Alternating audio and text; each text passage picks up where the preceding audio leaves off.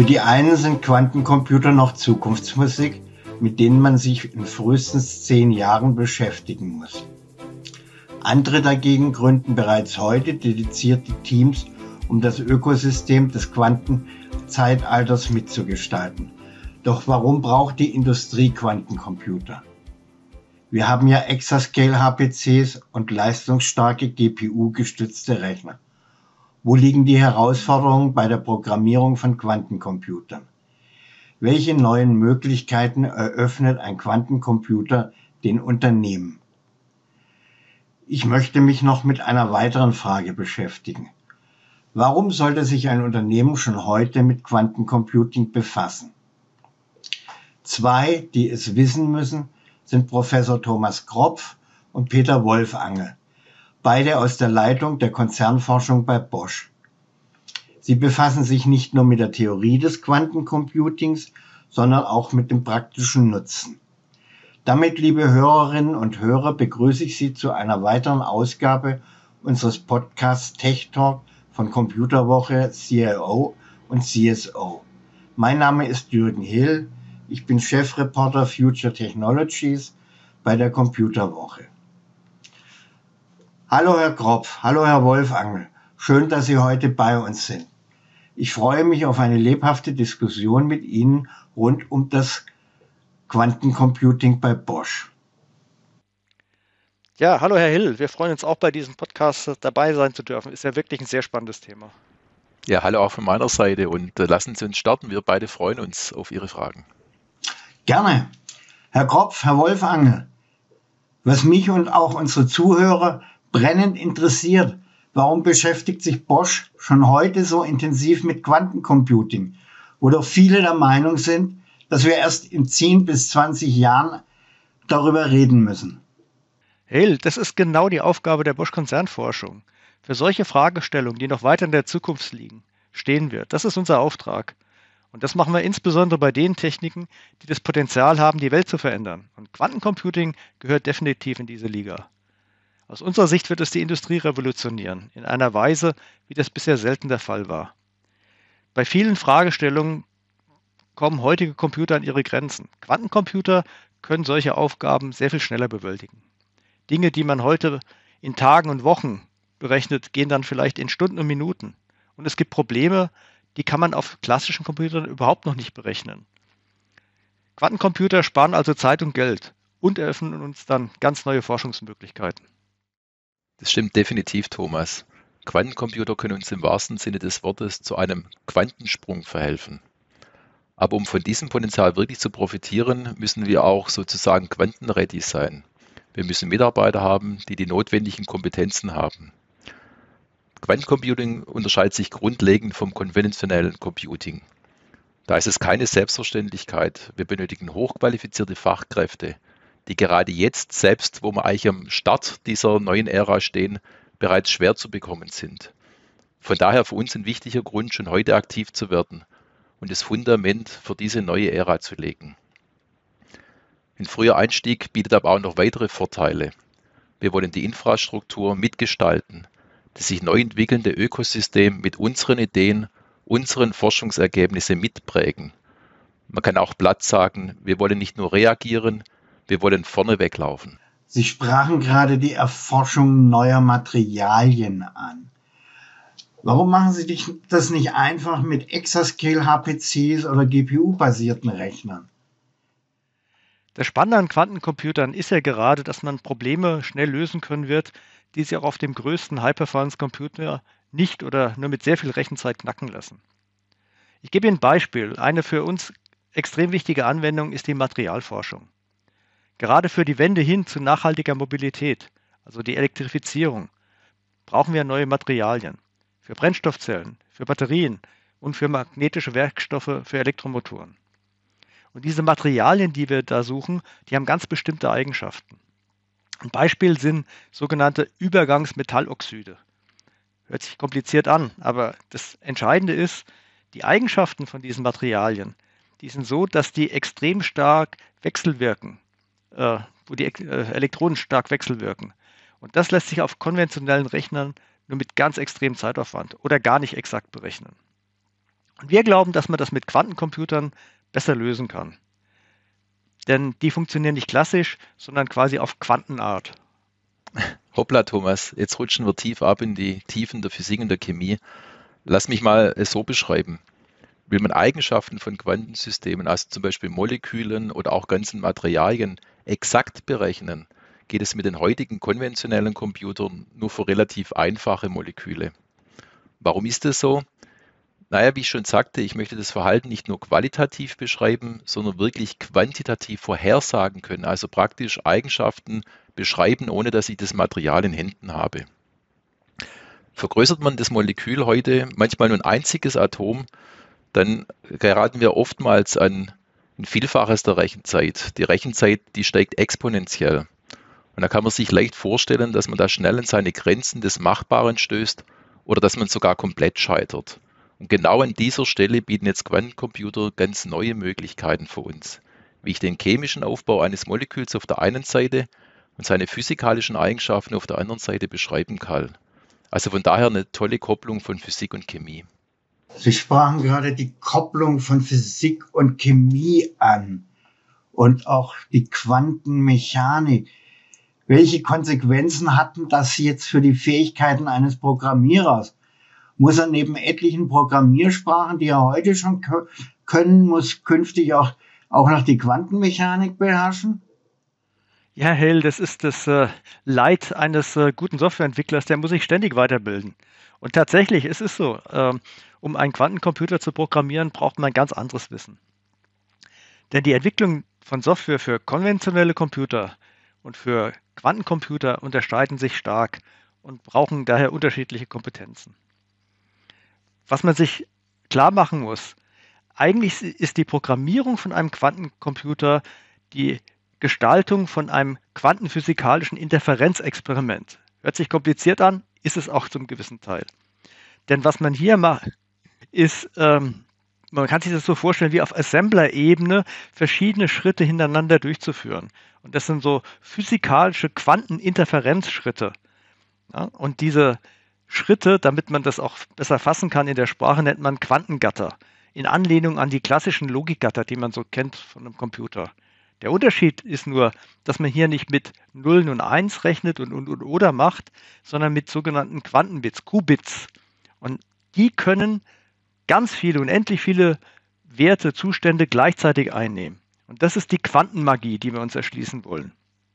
Heißt im Umkehrschluss, man kann klassische Algorithmen nicht so ohne weiteres auf einen Quantencomputer übertragen, sondern man muss sich in die Welt der Quanten eintauchen lassen. Ja, eintauchen ist das richtige Stichwort, Thomas. Was heißt es jetzt für uns übersetzt als Unternehmen? Was wir brauchen, ist eine Kombination verschiedener Kompetenzen aus klassischer Softwareprogrammierung, Quantenmechanik und Domänenwissen. Für die Programmierung von Quantencomputern ist neben der reinen Simulationskompetenz ein tiefes Verständnis der zugrunde liegende Quantenphysik, also das Wirkprinzip des Computers selber erforderlich. Darüber hinaus ist für die Übertragung der eigentlichen Simulationsfragestellung, die ich habe, ein tiefes Domänenwissen nötig. Um an einem Beispiel etwas zu benennen, um es konkreter zu machen. Wenn ich das Alterungsverhalten spezieller Materialien wie beispielsweise in der Brennstoffzelle oder in der Batterie simulieren möchte, dann muss ich die zugrunde liegende Elektrochemie tief verstanden haben. All das kommt jetzt noch auf die klassische Simulations- und Softwarekompetenz obendrauf. Das Gute ist jetzt aber, bei Bosch haben wir diese sehr breit gefächerten und sehr unterschiedlichen Kompetenzen an Bord. Und insbesondere auch bei uns in der Bosch-Forschung ist interdisziplinäre Zusammenarbeit ein zentraler Bestandteil der täglichen Arbeit. Oder wenn ich jetzt nochmal das Bild des Moleküls verwenden will, das ich gerade schon hatte, interdisziplinäre Zusammenarbeit ist für uns sozusagen Teil der DNA. Also bevor wir noch weiter jetzt in die Tiefen der Quantenmechanik eintauchen, versuche ich mal aufzutauchen in die praktische Anwendung bei Ihnen. Mir ist aufgefallen, Sie haben kürzlich eine enge Partnerschaft mit IBM beschlossen. Was sprach oder was spricht für die Quantencomputer von IBM?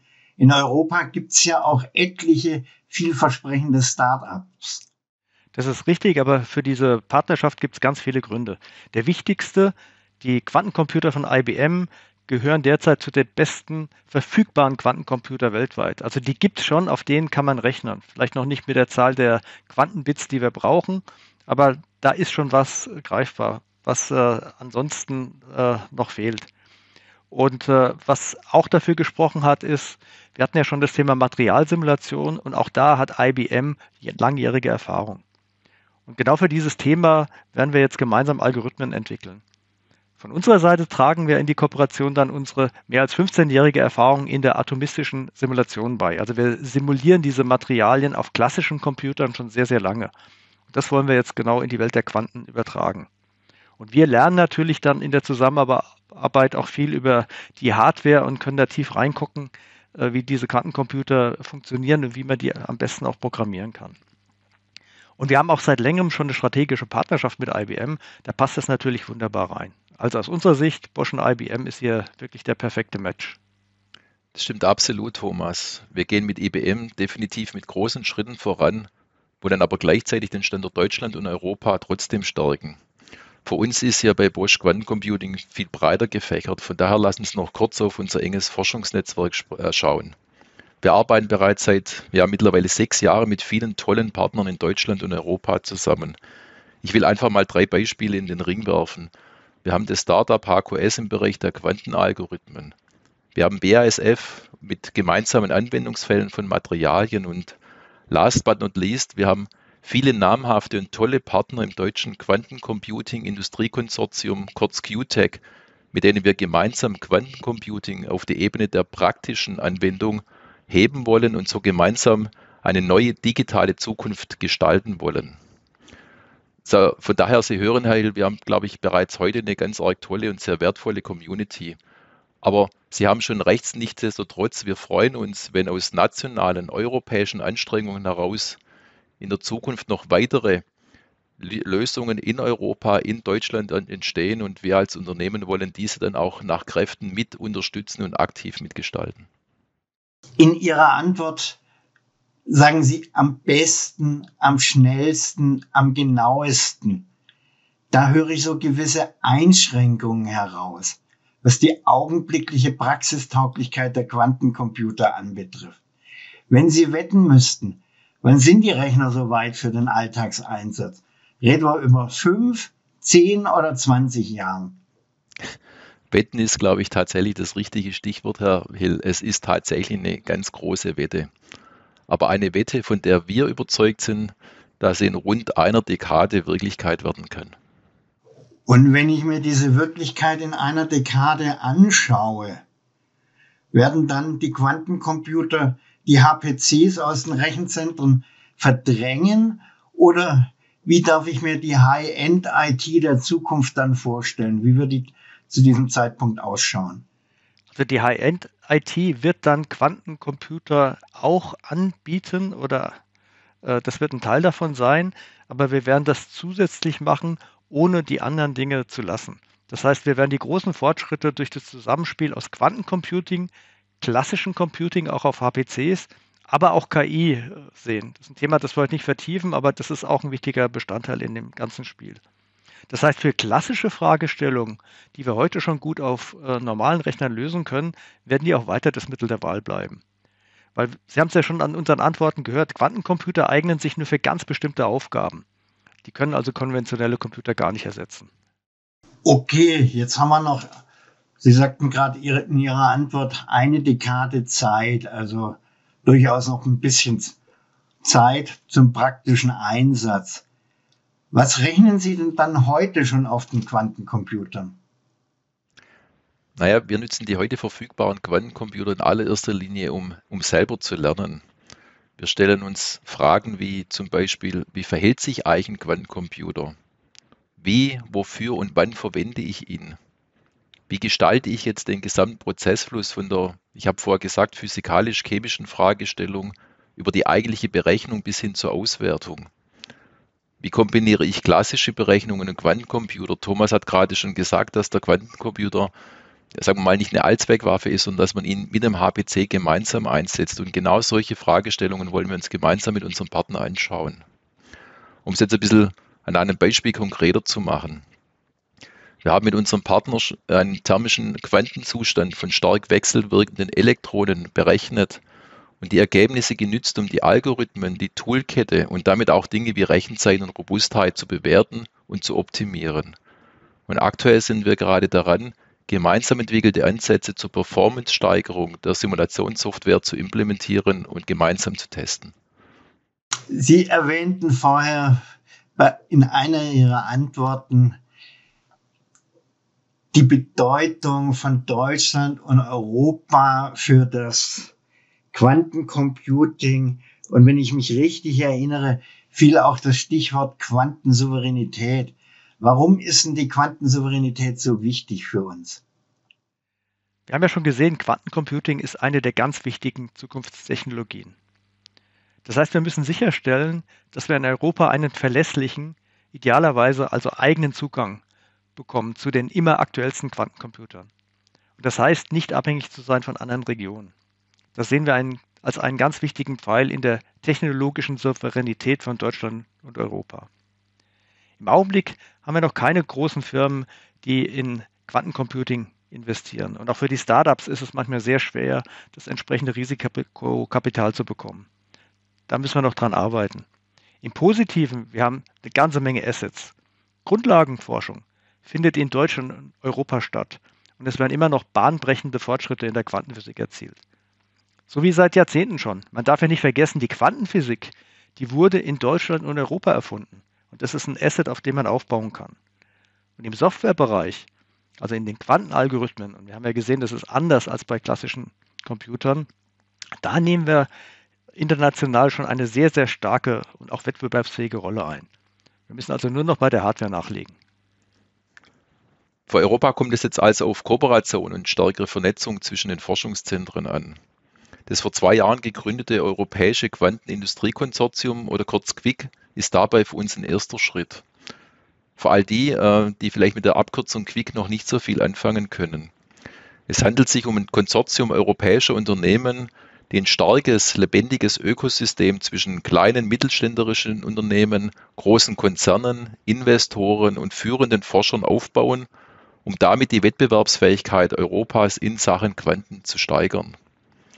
Das wird aber vermutlich nicht alleine reichen. Wir erleben ja gerade alle, wie globale Beziehungen ins Wanken geraten können. Hier kann die Quantentechnologie, und das muss uns klar sein, das ist eine Hochtechnologie, genau einer der Bereiche sein, der in Zukunft eben nicht mehr frei verfügbar ist. Und insbesondere vor dem Hintergrund dieser weniger planbaren Gegebenheiten brauchen wir eine wettbewerbsfähige europäische Quantencomputing-Industrie. Sie sprachen beide das Thema auch Forschung an. Jetzt ist mir in der Vorbereitung auf das Gespräch aufgefallen, beziehungsweise ich habe gelesen, dass Bosch selbst Quantensensoren bauen will. Wenn ich jetzt an die riesigen Kühlsysteme der IBM CPUs denke, dann kann ich mir nur schwer vorstellen, wie sie diese Technik hier so auf Sensorgröße schrumpfen wollen. Klären Sie uns doch mal auf, was es mit den Quantensensoren auf sich hat. Das tue ich sehr gern. Es gibt eine Gemeinsamkeit äh, zwischen Quantencomputing und Quantensensoren, nämlich dem Nutzen von Quanteneffekten. Deswegen passen auch die Quantensensoren ganz gut in den Podcast heute. Jetzt ist die Frage, warum man, bekommt man die Quantensensoren viel kleiner? Und die Antwort darauf ist sehr einfach, weil sie bei Raumtemperatur funktionieren. Das Herzstück von einem Quantencomputer ist eigentlich auch sehr klein, weil wir ja auch da mit einzelnen Quanten auf atomistischer Ebene rechnen. Aber das geht zum Rechnen nur auf allertiefsten Temperaturen. Und damit hat man, wie eben von Ihnen erwähnt, einen gigantischen Kühlaufwand, der die Quantencomputer sehr groß macht. Diesen Kühlaufwand, den brauchen wir bei Quantensensoren nicht. Damit können die Sensoren im Ziel sehr klein werden. Vielleicht so klein, dass sie in ein Smartphone passen so wie viele Bosch MEMS-Sensoren heute schon. Lassen Sie uns die Unterschiede von klassischen Systemen und Quantensystemen einfach an einem konkreten Beispiel etwas griffiger machen. Konventionelle Systeme, auch Sensoren, nutzen makroskopisch messbare, oft sogar mit dem bloßen Auge sichtbare Eigenschaften. Nehmen wir eine traditionelle Uhr als Beispiel. Hier werden Schwingungen einer Feder zur Messung verwendet. Was machen jetzt die Quantensysteme anders? Nun, Sie nutzen quantenmechanische Eigenschaften einzelner Atome, Photonen oder Elementarmagnete. Und zusätzlich können Sie sogar noch Effekte nutzen, die wir in der klassischen Welt gar nicht zur Verfügung haben. Wir sprechen von sogenannten Quanteneffekten wie Überlagerung oder Verschränkung. Wenn wir das jetzt wieder auf unser Beispiel von der Uhr übertragen. Eine Atomuhr zählt jetzt die Schwingungen eines Atoms und die sind viel genauer und auch viel robuster gegen äußere Einflüsse als die Schwingungen einer Feder. Klingt ziemlich abgefahren, gebe ich zu, aber das ist ja genau das, was Forschung im Allgemeinen und auch Forschung bei Bosch so faszinierend macht. Aber gehen wir zurück zu den Quantensensoren. Mein Beispiel mit der Uhr war jetzt doch etwas weiter weg von den Sensoren. Konkret entwickeln wir zwei Arten von Sensoren. Zum einen sogenannten Quantenmagnetometer zur Messung von Magnetfeldern, auch extrem schwachen Magnetfeldern mit einer sehr hohen Präzision. Und zum anderen entwickeln wir sogenannte Quantengyroskope, mit denen wir selbst minimalste Drehbewegungen verfolgen können. Und das bringt mich jetzt auch wieder zurück zu meinem Beispiel mit der Uhr. Mit dieser Art von Quantensensor können wir Drehbewegungen messen, die tausendfach langsamer sind als die des Stundenzeigers.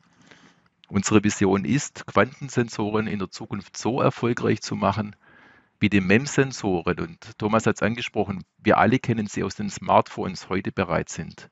Ja, die Erklärung ist nachvollziehbar. Aber haben Sie uns mal ein paar mögliche Einsatzgebiete dafür oder anders gefragt? Was ermöglichen uns Quantensensoren, was wir mit klassischen Sensoren nicht realisieren können? Ja, wie der Peter schon erwähnt hat, mit Quantensensoren kann man physikalische Effekte teilweise tausendmal genauer messen. Das erschließt natürlich ganz tolle neue Anwendungsfälle. Ein erstes für uns ganz wichtiges Anwendungsfeld ist die medizinische Diagnostik. Wenn ein Mensch denkt, dann erzeugt er Ströme im Gehirn. Ein Strom erzeugt ein Magnetfeld und diese Magnetfelder können wir mit unseren äh, Quantensensoren messen. Jetzt ist es so, dass die Magnetfelder abhängig sind von dem Gewebe. Ein defektes Gewebe im Hirn zeigt ein anderes Magnetfeldmuster als ein gesundes. Das Tolle ist jetzt, dass man nicht nur die Stärke, sondern auch die Position und sogar die räumliche Ausdehnung dieser Degeneration, also der defekten Gewebe, messen kann. Und das alles nicht invasiv, also ohne Skapell, ganz unblutig. Und das geht mit den heutigen Sensoren äh, mit akzeptablen Aufwand und geringen Kosten gar nicht. Jetzt haben wir gesehen, man kann die Magnetfelder im Gehirn messen und Gehirnströme damit. Damit kann man auch Prothesen ansteuern, weil es gibt Bereiche im Gehirn, der sogenannte Motorkortex. Von dort aus steuern wir unsere Gliedmaßen. wenn man da jetzt misst, kann man eben Prothesen ansteuern und hat so eine Art äh, Brain-Machine-Interface für Prothesen. Auch eine ganz tolle, wertige Anwendung. Jetzt gibt es noch eine ganz andere Anwendung, die dann eher mal, nicht äh, aus der Medizin ist, sondern aus dem Gaming. Man wird in Zukunft Spiele durch Gedanken steuern können, weil ich natürlich auch die Hirnströme nutzen kann, um äh, Spiele zu steuern. Wenn man zum Beispiel diese Sensoren in einem äh, Virtual Reality Headset äh, befestigt. Das eröffnet neue Möglichkeiten, hat dann auch hohe Stückzahlen und die helfen dann wieder zum Beispiel die Kosten im medizinischen Bereich nach unten zu bringen. So, und da gibt es eine letzte Anwendung, mit der wir wirklich im wörtlichen Sinne und nicht nur im übertragenen hoch hinaus wollen, weil wir sind Teil eines Projekts äh, vom Deutschen Luft- und Raumfahrtzentrum zusammen mit anderen Partnern und wollen ins All fliegen. Und mit was? Mit weltraumtauglichen Drehratensensoren, die wir zusammen entwickeln. Die sind wichtig, weil ein Satellit muss im All seine Position sehr genau bestimmen können. Der Teil von Bosch ist die Entwicklung des Herzstücks des Sensors, die sogenannte Messzelle.